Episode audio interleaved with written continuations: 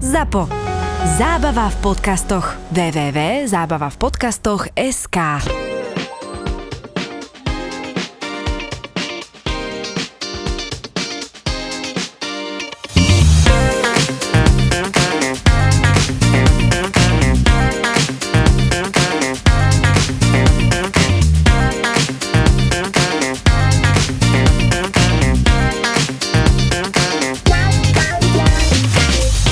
keďže viem, že trošku by si o tomto ty mohol vedieť, lebo ty máš také možnosti, čo sa týka tých promotérov. Ty si videl nejaký riders pre, pre kapelu Red Hot Chili Peppers, či majú nejaké špeciálne požiadavky? Viem o tom, že ten rider má niekoľko desiatok strán a je rozpísaný do najmenších podrobností, koľko akých miestností akým vybavením musia byť vybavené, aká farba sa tam doporučuje, aká sa tam nedoporučuje.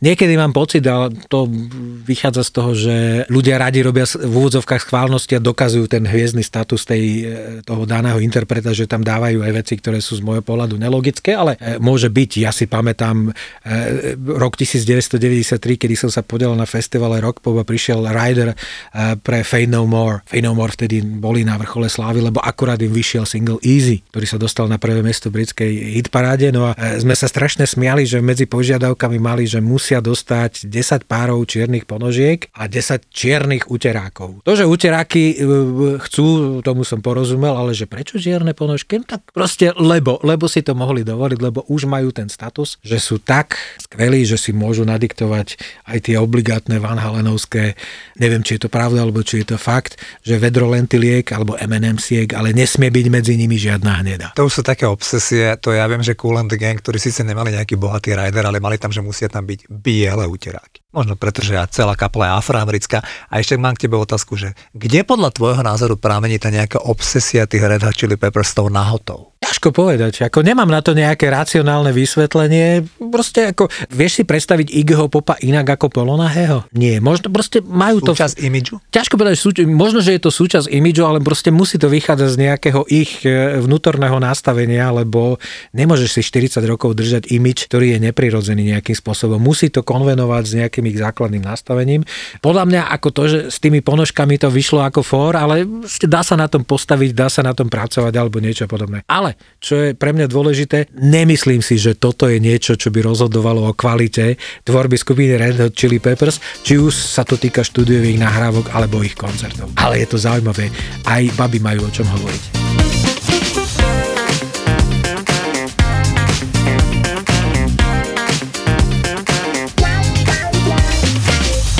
Dnes sa budeme baviť o skupine, ktorá za pár týždňov vystúpi v Bratislave a z môjho pohľadu, keď som sa dozvedel tú informáciu, že Red Hot Chili Peppers vystúpia v Bratislave, tak to bola, že koncertná udalosť roka. A ja sa chcem dnes rozprávať o tejto skupine, ktorú som ja zaregistroval, priznám sa, až začiatkom 90. rokov s albumom Blood Sugar Sex and Magic ale čo dnes viem, tak tá kapela je podľa všetkých tých oficiálnych štatistík považovaná za najvýznamnejšiu kapelu, čo sa týka alternatívneho roku všetkých čias. Pretože oni sú žánry, aj keď sa budeme dnes baviť o tých subžánroch, ktoré ju ovplyvnili, ale sú akože zaškatulkovaní, že alternatívny rok, aj sú väčšinou v tej kategórii, keď sa odovzdajú ceny Grammy, že alternatívny rok.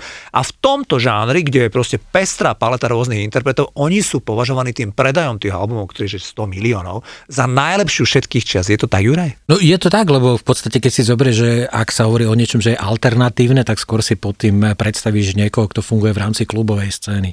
Znamená menšie podia, e, troška špecifickejšie publikum alebo čosi podobné. Red Hot Chili Peppers je alternatívna štadionová kapela, čo je e, v zásade ako keby oxymoron, lebo keď je niečo alternatívne, tak alternatívou väčšinou voči tomu, čo je najznámejšie, najviditeľnejšie alebo niečo podobné. Takže v tomto prípade máš pravdu, áno, Red Hot Chili Peppers je komerčne najúspešnejšia kapela považovaná, alebo e, ktorá je súčasťou tej alternatívnej rokovej scény. Alternatívnej preto, lebo ona do svojho nejakého rokového základu vedela inkorporovať rôzne iné prvky, či už je to funk, či už je to rap, alebo aj iné záležitosti, ale vždy to bolo takým spôsobom, že z toho vypadla pesnička. A ja, moja obľúbená teória hovorí, že pesnička je základ ako roku, takisto je popu alebo vôbec populárnej hudby ako takej. No a v tomto sú Red Hot Chili Peppers skvelí, pretože ich poznáte nielen podľa toho, že bas-gitarista sa volá Blcha Flea, alebo že Anthony Kiddis, to znamená ten spevák, má tie dlhé vlasy a v podstate takmer celoživotne bol závislý od tvrdých drog veľmi silne. A teda nielen on. Ale e, keď sa povie Red Hot Chili Peppers, tak každému naskočí okamžite Under the Bridge, naskočí mu podľa mňa Californication, Scar Tissue a iné veci By the Way. A to sú skladby, ktoré tvoria, by som povedal, zlatý fond e, rokovej hudby, čo je na nich skvelé môžu sa k ním hlásiť aj fanúšikovia tej alternatívnej scény, ale aj fanúšikovia, by som povedal, takí tých v úvodzovkách všeobecní, ktorí e, chytajú skôr tie najznámejšie záležitosti. Čiže áno, Red Hot Chili Peppers je kapela, ja ju používam rád, e, tento termín, e, dajme tomu pri skupine Cure alebo Depeche Mode, kde sa snúbi alternatívna vzácnosť s masovou popularitou. Alebo alternatívna výlučnosť svojím spôsobom, exkluzivita aj s tou masovou popularitou. Spomenul si, že tie albumy niektoré sú akože veľmi silne zarité do povedomia tej najkvalitnejšej a najpredávanejšej hudby. Je pravda, že keď ja si pozerám tú 500 najlepších albumov v časopise Rolling Stone, ktorá je pre mňa tak akože relevantná, tak sú tam tri albumy, Blood, Sugar, Sex and Magic, By the Way a Californication, ano. ktoré sú v prvej 500 konkurencii Beatles a Rolling Stones. No, že keď sa budeme rozprávať o Red Hot Chili Peppers, tak ja by som chcel ti povedať, že vieš, my sme sa tu rozprávali o Rolling Stones, o ďalších legendách, ktoré sú asi slávnejšie ako Red Hot Chili Peppers. A ja som ešte nikdy nevidel také životné príbehy ľudí, ako keď som sa začal viacej prehlbovať a dívať sa na tie životné osudy jednotlivých členov súčasných alebo bývalých Red Hot Chili Peppers. To je normálne, že neuveriteľné a preto sa teším, že sa dnes môžeme o tom rozprávať. No, určite, lebo si zober, že Red Hot Chili Peppers je považovaná za Kalifornia kalifornskú kapelu, kapelu z Kalifornie, ale ani jeden z členov tej klasickej štvorky a ani ten vlastne prvý gitarista, ktorý bol veľmi dôležitý, s veľmi pozorohodným priezviskom Hillel Slovak, nepochádzajú z Kalifornie. Hillel Slovak je narodený v Izraeli, Flea je narodený v Austrálii, v Melbourne, John Frusciante pochádza z New Yorku, Chad Smith tuším z Michiganu a Anthony Kiddy z Minnesota. Čiže to je ako keby si povedal, že nejaká kapela je bratislavská, ale vytvorili ju ľudia, ktorí prišli do Bratislavy zo všetkých kútov Slovenska a možno nielen Slovenska. Čiže to je zvláštnosť, ale naozaj tá Kalifornia má tú magickú moc, že priťahuje e, ľudí, ktorí majú hudobné nadanie. Napokon je tam veľmi veľká scéna, sú tam skvelé kluby, sú tam veľké možnosti. Čiže ona celkom prirodzene priťahuje tých ľudí, hoci oni sa tam dostali v rámci toho, že sa tam presťahovali rodičia, že v prípade Anthony sa jeho otec bol bol herec taký menej známy, ale proste bol herec, ktorý si hral. A čo ma tam fascinuje, že prečo mal Anthony Kiddis problém s drogami? No lebo jeho otec diloval drogy a prv, prvé drogy dostal od svojho otca. Tam sa veľa vecí prelína. Prelína sa svet rodičov, školy, pretože je to školská kapela. Red Peppers začínali ako školská kapela, kamaráti sa dali dohromady na strednej škole a vytvorili kapelu. No a toto všetko sa tam nejakým spôsobom prejavilo, objavilo a to, že vydržali doteraz, je taký menší zázrak z môjho pohľadu pri ich životnom štýle, aký oni dokázali prežiť špeciálne teda v tých 80. a v 90. rokoch. Ty si dobre hovoril, že ten človek, ktorý je dodnes a ktorý spevá kapely Anthony Kiddis, jemu keď sa tí rodičia rozviedli niekde v tej Minnesota, kde on býval, tak on zostal s tou mamou, ale ten jeho otec išiel skúšať robiť tú kariéru toho herca do LA, kde sa mu to tak striedavo darilo, striedavo menej a naozaj ten otec sa relevantne živil tým, že predával drogy. Tento chlapík, keď mal nejakých 13 rokov, tak prišiel za ním a tam začal s ním žiť v tej Kalifornii, kde teda spoznal cez toho otca, čo je úplný paradox, aj tie drogy, začal že vraj v 13 rokoch fajčiť marihuanu úplne bežne a spoznal Poznal sa tam s tým Hillary Slovákom. Slovákom A Hillary Slovák je, je proste persona perfektná, akože je jeden z najtalentovanejších, akože to je level Jimi Hendrix, podľa toho, čo som sa dočítal, ano, že bol tak talentovaný ano. a vieme, že mal pomerne krátky ten život, tak čo by si nám povedal k tomu, jak sa teda spoznal ten Kiddy s tým Slovakom a jak vlastne zakladali tých Red Hot Chili Peppers? To, oni sa stretli na škole proste a tam na škole získaš tie priateľstva častokrát na celý život. E, to znamená, oni si podľa mňa sadli ľudsky, sadli si umelecky a sadli si aj v tom, ako radi mali tie drogy. Akože išli v tom spolu a oni dvaja viedli tú drogovú ligu v rámci Red Hot Chili Peppers, kde, sa, kde v tom čase nebol ani Chad Smith, ani Flea, proste boli tam iní hudobníci. Medzi nimi bol aj Bubeník, ktorý potom prešiel do, alebo bol členom skupiny Pearl Jam, ale oni dvaja boli tí lídry tej kapely, ktorí dávali dohromady repertoár, dali dohromady, vlastne nahrali tie prvé tri albumy, e, kde ten prvý e, eponymný Red Hot Chili Peppers s ním neboli spokojní, lebo že bol taký veľmi uhladený, prispôsobený rádiovým formátom a oni boli naozaj rockery, ktorí chceli to rozbaliť naplno. Tak na druhý album si pozvali skvelého producenta, Georgia Clintona. Nedávno sme sa o ňom tu zhovorili a to je jeden z krstných otcov e, funky. funku a tam sa to aj prejavilo, aj keď paradoxne ten album bol neúspešný, takže aj vydavateľstvo EMI, ktoré pôvodne s nimi podpísalo zmluvu, tuším na 7 albumov, tak už troška ako išlo s tými rozpočtami nižšie, no a dali im zálohu 5000 dolárov na to, aby nahrali demo na tretí album. No a z nich Hillel Slovak okamžite 2000 vyhodil za drogy nastali tam problémy, ale napokon nahrali aj, tie, nahrali aj ten tretí album a po turné k tomu tretiemu albumu došlo k tomu, že ten Hillel Slovak jednoducho už to s drogami tak prehnal, že po skončení ich turné e, sa vlastne odseparoval od všetkých. Povedal si, že chce skončiť s tými drogami, lebo malo to devastačné účinky proste na jeho zdravie. No a stalo sa to, že napriek tomu, že sa veľmi snažil, istý čas sa mu podarilo ako naozaj tie drogy vysadiť, tak po, myslím, že to bolo v júni roku 1980 88 sa po ňom spoluhráči e, nejakým spôsobom pátrali, že už chcú skúšať a už, už chcú robiť nejaké ďalšie veci. No a keď sa im neozýval, tak napokon policia našla e, v apartmáne mŕtvého, no a pitva preukázala, že jednoducho sa predávkoval. A to malo e, neuveriteľný dosah na Anthony Kiddisa, pretože jeho to tak zobralo, že on nebol schopný ísť ani na jeho pohreb. Ako sa hovorí, že dostal 8 faciek od života naraz, čiže on vtedy začal prvýkrát sa vážne zamýšľať nad tým, že s tými drogami musí niečo robiť a on ten hrob Hilala Slovaka navštívil v rámci svojej terapie, protidrogovej terapie a myslím si, že v jeho živote je veľmi dôležité, že Anthony Kiddis našiel svojho nového partnera, chalanovi, ktorý je 8 rokov mladší od neho, John Frusciante. To je jeden z najtalentovanejších hudobníkov, skladateľov a aranžérov v rámci americkej a nielen rokovej scény, pretože ten človek okrem toho, že nahral 5 najlepších albumov z Red Hot Chili Peppers, Red Hot Chili Peppers nahrali 12 albumov, na 5 sa podielal John Frusciante a z môjho pohľadu sú to tie najlepšie albumy. On nahral ďalších 15 albumov, či už solových alebo v rámci svojich bočných projektov. No a ten John Frusciante priniesol možno do tej kapely niečo,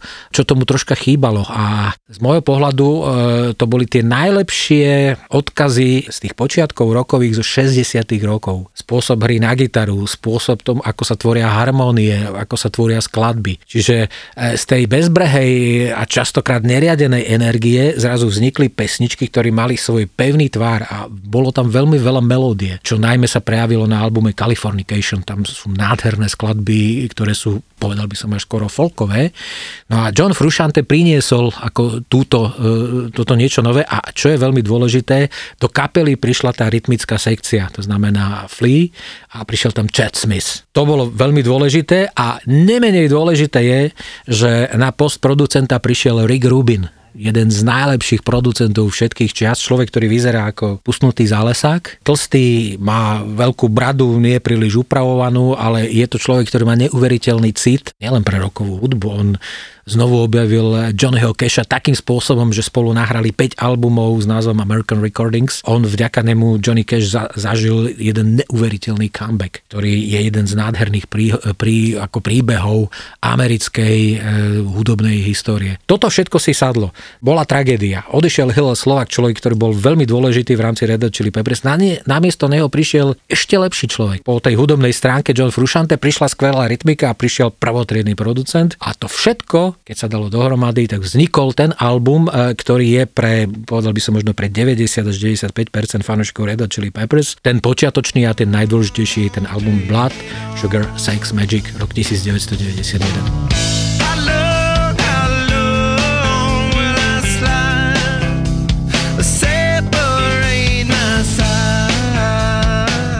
tretí album v roku 88, keď vydávali, tak oni požiadali po Georgeovi Clintonovi, aby im ho produkoval Rick Rubin, ale Rick Rubin, ktorý vtedy mal úspechy z Beastie Boys a robil Run DMC a týchto interpretov, tak on ich odmietol, lebo Red Hot Chili Peppers mali príšernú povesť, že sú fetoši. Áno, je pravda. on zase- že on zásade, nechcel robiť, tak. pretože nám naozaj bol ten Hilo Slovak ešte žijúci, pretože on sa podielal na treťom albume a takisto ten Anthony Kiddis, oni obidvaja šlapali tak strašne silne v heroíne, že ten Rick Rubin s tým nechcel mať nič spoločné. Preto aj ten tretí album nebol ani zďaleka tak úspešný ako potom ten album 5, o ktorom si ty hovoril. Ešte by som možno našim poslucháčom prezradil, že ten Hillel Slovak, o ktorom Juraj rozprával, zomrel ako 26 ročný. Chlapík sa naozaj narodil v Izraeli rodičom, ktorí sa keď malo nejaké 4 roky presťahovali do Spojených štátov.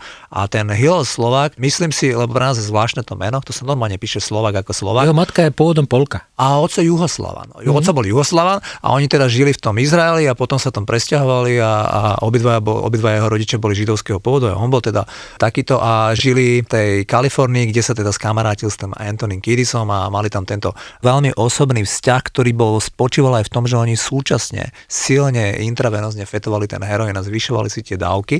A teraz potom na toto zomreli, keď oni boli zhruba obidvaja rovnako závislí a zhruba obidvaja v rovnakom čase sa rozhodli, že sa skúsia odvyknúť od toho, ale každý si to robil po svojom a ten Anthony Kiddis to prežil, hoci tiež nebol dvakrát disciplinovaný v tej odvykacej kúre a tento Hill to žiaľ Bohu nedal.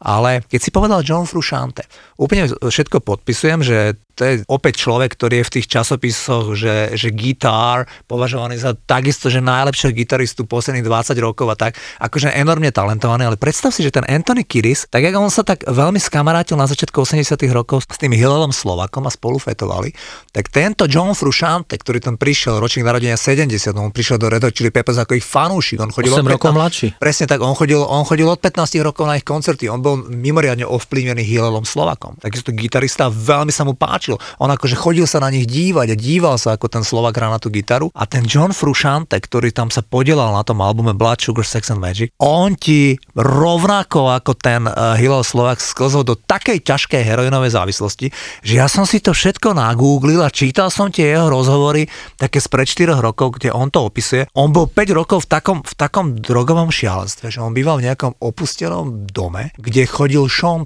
si ho natáčať, že čo sa môže stať s človekom, ktorý je úspešný gitarista, talentovaný neuveriteľne. Okrem toho krásne maluje, on je maliar. Áno, on si robí obaly svojich solových albumov. Čiže je ten extrémne talentovaný, ako hovorím, že giftovaný človek z hora a tento človek si tak e, ten život dal, že na 5 rokov býval vo vlastných zvratkoch v malom byte, kde boli miesto malé, boli nejaké grafity, kde bolo úplne, že bordel a ten Sean tam chodil s kamerou a to natáčal, že čo sa môže stať z ľudskej bytosti, že až, až aké šialenstvo. Všetci tí jeho kamaráti, s ktorými sa strie, stýkal, bol tam jeden ten herec River Phoenix? Áno, Ty sa vyznáš ten sa takisto, ono. Ten sa tam v spoločnosti neho, on sa udrogoval v úplne nízkom veku a zomrel. Brat Joakina Fenixa. Presne. A čiže on, on bol v šialenom prostredí a potom aj tí z Red Chili, samozrejme, že on nehrá v tom období z Red Chili. Peppers, lebo ten človek bol úplne mimo, sa tak aj pokúšali za ním chodiť a navrhovali mu terapiu, pretože ten Anthony Kiddis, ktorý bol mu taký tútor od neho starší a prešiel si tým všetkým Už vedelo, čo ide. že vedel, o čo ide. On mu hovoril, že to sám nedáš.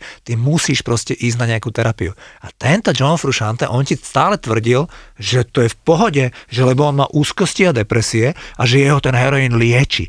Ale on si musel sústavne zvyšovať tie dávky heroínu, aby sa zbavil tých úzkostí a keď potom niekedy v roku 96 na dlhé naliehania na nejaké už aj vážne zdravotné problémy išiel na nejakú kliniku v Pasadene, tak keď on povedal, že aké dávky si dáva, tak ten doktor mu povedal, že ale to, čo si vy to už je smrteľné. Že vy ste musíte prestať, lebo je po vás. Vtedy nastúpil údajne na nejakú mesačnú kúru, do určitej miery sa z toho dostal, ale veď povedz ty, či sa z toho reálne dostal. Tak ako v prípade narkomanov nikdy nehovorím o vyliečenom narkomanovi, ale o abstinujúcom narkomanovi a je dôležité, aby abstinoval čo najdlhšie, ideálne doživotne, ale jemu sa ešte, toto sa všetko skombinovalo s tým mega úspechom albumu Blood Sugar Sex Magic. On sám spomína, že to bolo príliš rýchlo, príliš veľa, príliš vysoko. Že zrazu z kapely, ktorá naozaj bola alternatívne ako uznávaná, sa stala celosvetová celebrita. Proste oni sa dostali na tie najväčšie pódia, do tých najväčších relácií.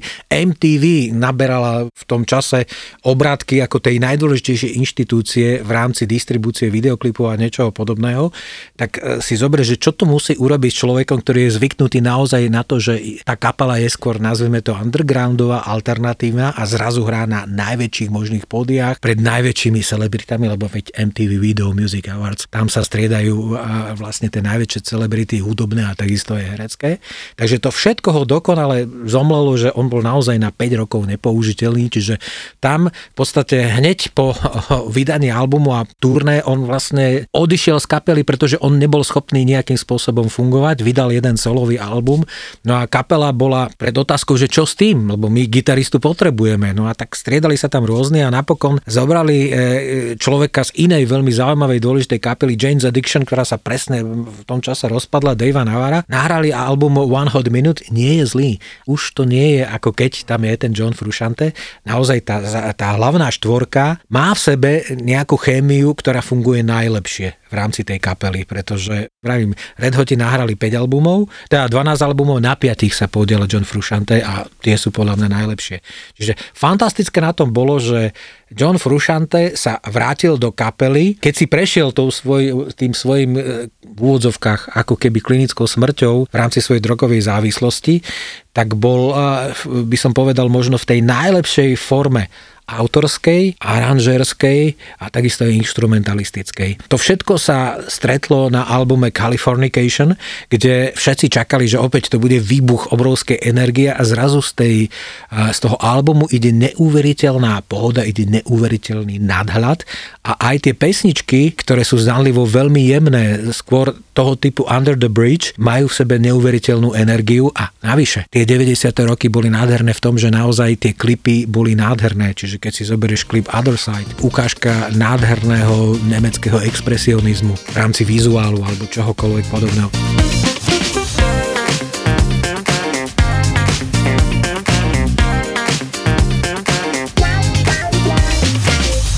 Californication je album a to je v poradí v podstate 7. album. Ten album predstavuje a možno aj pre všetkých ako naozaj ten vrchol, čiže ak si zoberieme, že e, tie albumy sú Himalaje, tak to je Mount Everest. Ale čo je dôležité povedať, je viacero ďalších albumov, ktoré nie sú zase až tak veľmi ďaleko od toho Mount Everestu v tomto prípade a pre mňa to bol hneď následujúci album s názvom By the Way, ktorý vyšiel 4 roky potom a na ktorom vlastne tá kapela robila hneď po Californication, ale medzi tým bolo obrovské dvojročné ročné turné, kde e, mali koncerty. Pamätám si, tuším, že neviem, či to bolo v Hyde Parku alebo niekde v týchto miestach, kde vypredali trikrát po 100 tisíc ľudí. Čiže na alternatívnu kapelu neuveriteľný výsledok. Čiže Red Hot Chili Peppers na prelome tisícročí boli na vrchole svojich tvorivých síl a aj, povedal by som, na vrchole svojej slávy v rámci celosvetovej pop music, do ktorej vtedy potom nastupovala nová generácia.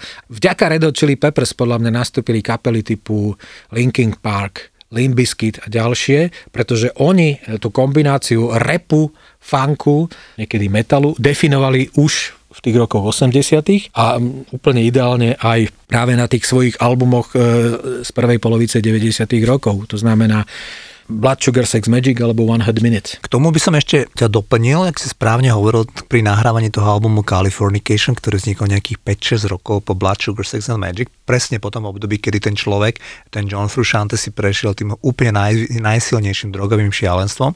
Takisto som sa dočítal, že jeden z takých tých dôvodov, pre ktorý on začal o sebe hovoriť, že už nie je na tých drogách, že naozaj to začal vážne riešiť, tak bol ten, že on sa chcel strašne vrátiť do tej kapely Red Chili Peppers. A keď on sa potom stretol preto, že, že naozaj, že presne ako si ty povedal, keď nahrávali ten album uh, predchádzajúci, tak, Hot Minute. Tak zistili, že ten gitarista, ten Návaro... Nesedí tam jednoducho. Nesedí tam, Proste niekedy tam. sa stane, že si nesadneš. Ani ľudský, ani, ani hudobnícky. Áno. A oni ho vyhodili a oni proste zistili, že oni to inak nedajú. Dokonca ten Anthony Kiddis bol na odchode z Red Hot Chili Peppers, že to sa, tá skupina sa rozpadne. Potom oni urobili tú vec, že dopočuli sa, že ten John Frusciante údajne po tých dlhých rokoch, že vraj už je triezvy, že nefetuje. Tak oni išli za ním a povedali mu, že je to pravda, on že áno je. A vieš čo, my máme pre teba také návrh, že by si sa vrátil do kapely. A on povedal, že to je tá najradostnejšia vec, ktorú ste mi mohli povedať. Čiže on s plným nadšením prišiel a podpisujem to, čo si ty povedal, že ten album Californication, to je výkladná skriňa tohto Johna Fruscianteho. Je to úplne najlepšie, je tam vidieť, jak, jak ten človek bol úplne nadržaný v dobrom slova zmysle na tú hudbu. Ešte by som rád povedal, že keď sme sa rozprávali o tom, jak zomrel ten Hill Slovak, tak presne si ty vravel, že v tej kapele bol Jack Irons, ktorého ja si pamätám Bubenika. ako bubenika z Pearl Jam. Jam proste, takže ten Jack Irons bol kedysi člen skupiny Red Hot Chili Peppers a on, keď zomrel ten Hillel Slovak v roku 1988, on to tak strašne nalakal, ano. že on odišiel z tej skupiny, on povedal, že on povedal, že ja v skupine, on nechce byť ďalší. Že ja nechcem byť ďalší, že v skupine, kde zomerajú ľudia, že odtiaľ zmiznem preč. On odišiel, odtedy trpí bipolárnou poruchou ten človek, akože má strašné depky, vymenil tie kapely, hrá výborné na tie bice, ale akože dodnes je to taký človečik. Viem, že teraz, keď boli tie koncerty, ja neviem, v 2020 roku, tak on tam prišiel ako host a hral z Red Hot Chili Peppers, ale on vystredal viacero iných kapel, medzi nimi teda tých mojich obľúbených Pearl Jam, ale chcel som len povedať, že ten Anthony Kiddis nebol na tom pohrebe, ale oni za pár mesiacov nahrávali ďalšiu platňu. Áno. Do toho išli v 89.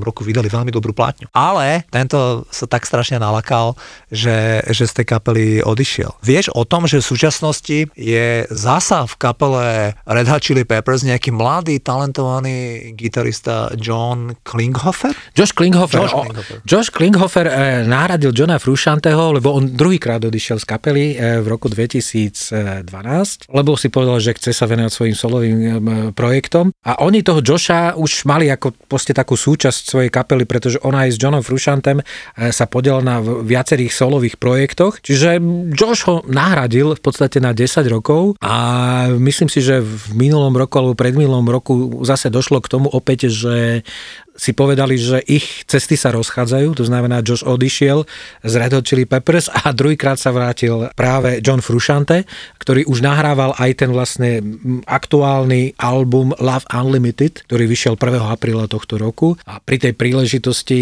30. E, marca alebo ono, ma dostali Red Hot Chili Peppers svoju hviezdičku na hollywoodský chodník slávy.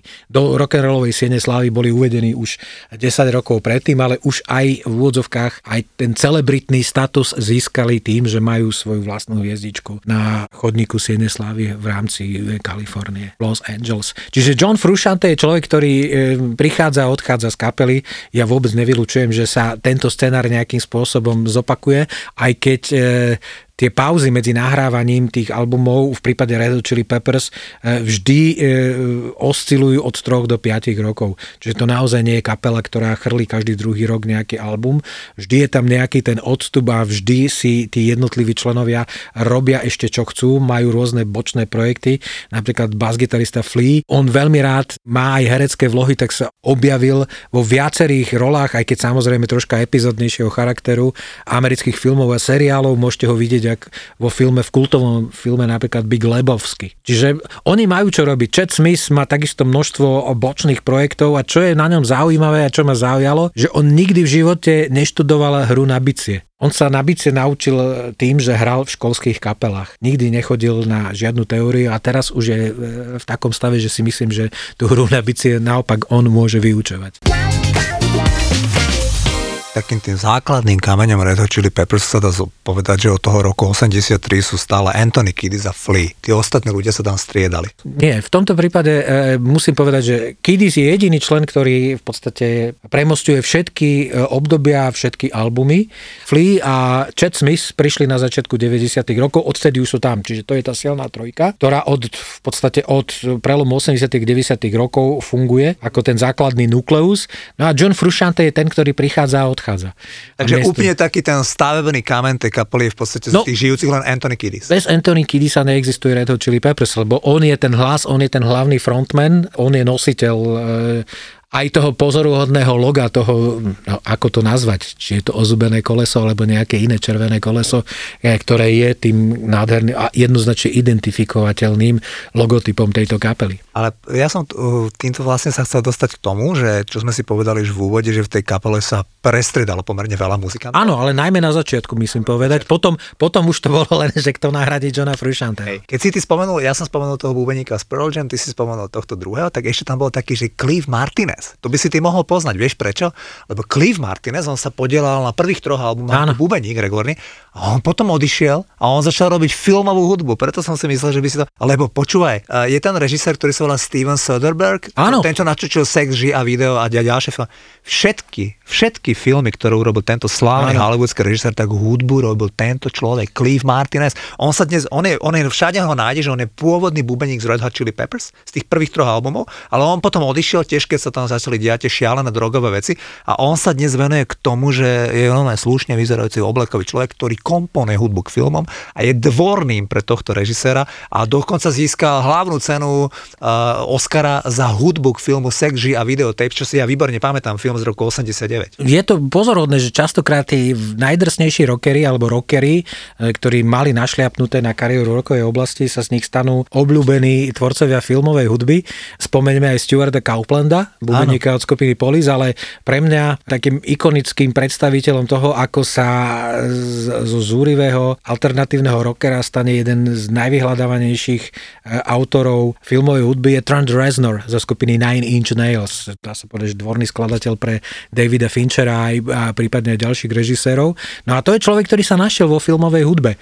Že popri tom, že má svoju e, regulérnu, nazveme to rokovú kariéru, tak ako našiel e, svoje uplatnenie, uplatnenie svojich vízií práve aj v tejto veľmi špecifickej oblasti, ako je nesporne filmová hudba. Čo sa týka koncertov, tak e, musím povedať, že Red Hot Chili Peppers je úžasná kapela, že na ktorú sa oplatí ísť pozrieť si ju naživo, lebo to je niečo neopakovateľné. Aj keď podľa mňa už nezopakujú ten for, že by prišli oblečení len v ponožke. Každý jeden má len jednu ponožku na tom danom mieste, nemusím hovoriť na akom, ale je to kapela, ktorá e, naozaj tie koncerty berie vážne a myslím si, že pre nich je aj e, podstatou ich existencie, že môžu hrať, môžu hrať naživo. Že štúdiová práca je skvelá, ale ten kontakt s tými fanúšikmi a tá energia, ktorá je na tom pódiu a dochádza tam k tej klasickej výmene energii medzi publikom a pódium, je jednoducho neprenosná. A oni to berú veľmi vážne, lebo teraz už ide v podstate s výnimkou Johna Frušantého o 60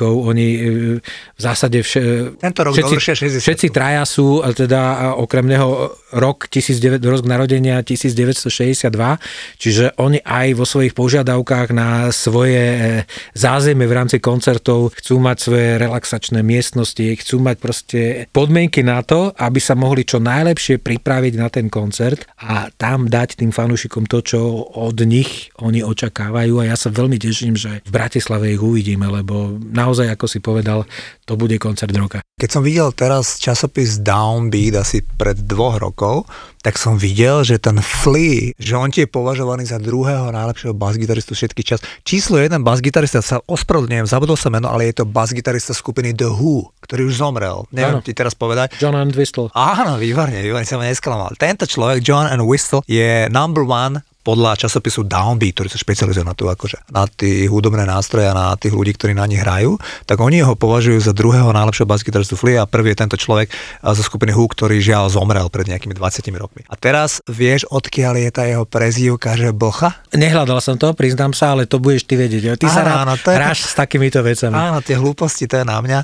Vieš čo, on to má preto údajne, lebo on ti mal to ADHD, lenže v tých 60 rokoch, keď, alebo keď sme vyrastali my dvaja v 70 rokoch, žiadne ADHD nebolo. Ty si vyliezol na strom, tak si dostal jednu pozadku a išiel si zo stromu. Dneska to je ADHD. Takže tento človek bol totálne neposledný, že nikdy nevedel vydržať v kľude a preto mu vravili, že proste je ako bocha. Že stále niekde musí poskakovať ako decko. Tak mu dali tú prezivku. No a poskakuje aj na podiu A myslím si, že aj tá jeho e, charakteristická hra na tú basu, aj ten slapstick, to znamená hranie palcom, tak ako to je niečo, e, k čomu vzhľadajú aj slovenskí hudobníci už niekoľko desaťročí. Takže ak chcete zažiť naživo všetko toto, čo sme si povedali, túto kapelu, ktorá je akože number one v rámci alternatívnej rokovej hudby, tak v mesiaci júni môžete vidieť naživo v Bratislave. ZAPO bude naživo. Kittler Media v spolupráci s Demenová rezort uvádzajú ZAPO. Naživo. Naživo. Naživo uvidíte nahrávanie podcastov Doktor má Filipa, Borisa Brambor, Maraku a Peklo v Papuli, VAR, Tri neznáme, Kurieris, Vražedné psyché a Nehanebný hokejový bastardi. Generálnym partnerom ZAPO naživo je stavková kancelária Fortuna, ktorá počas majstrovstiev sveta v hokeji prináša všetkým novým klientom stávku bez rizika za 100 eur. Ak netrafíš, vrátia ti vklad. Piatok 17. júna a v sobotu 18. júna budú podcastové hviezdy na jednom mieste. Na jednom mieste. Rezervujte si víkend v Demenová rezort. Keď pri rezervácii zadáte kód ZAPO10, máte 10% zľavu. ZAPO naživo ti prináša turbo leto pre celú rodinu. Uži si letnú dovolenku pod Tatrami s celou rodinou v Demenová rezort. www.demenovarezort.sk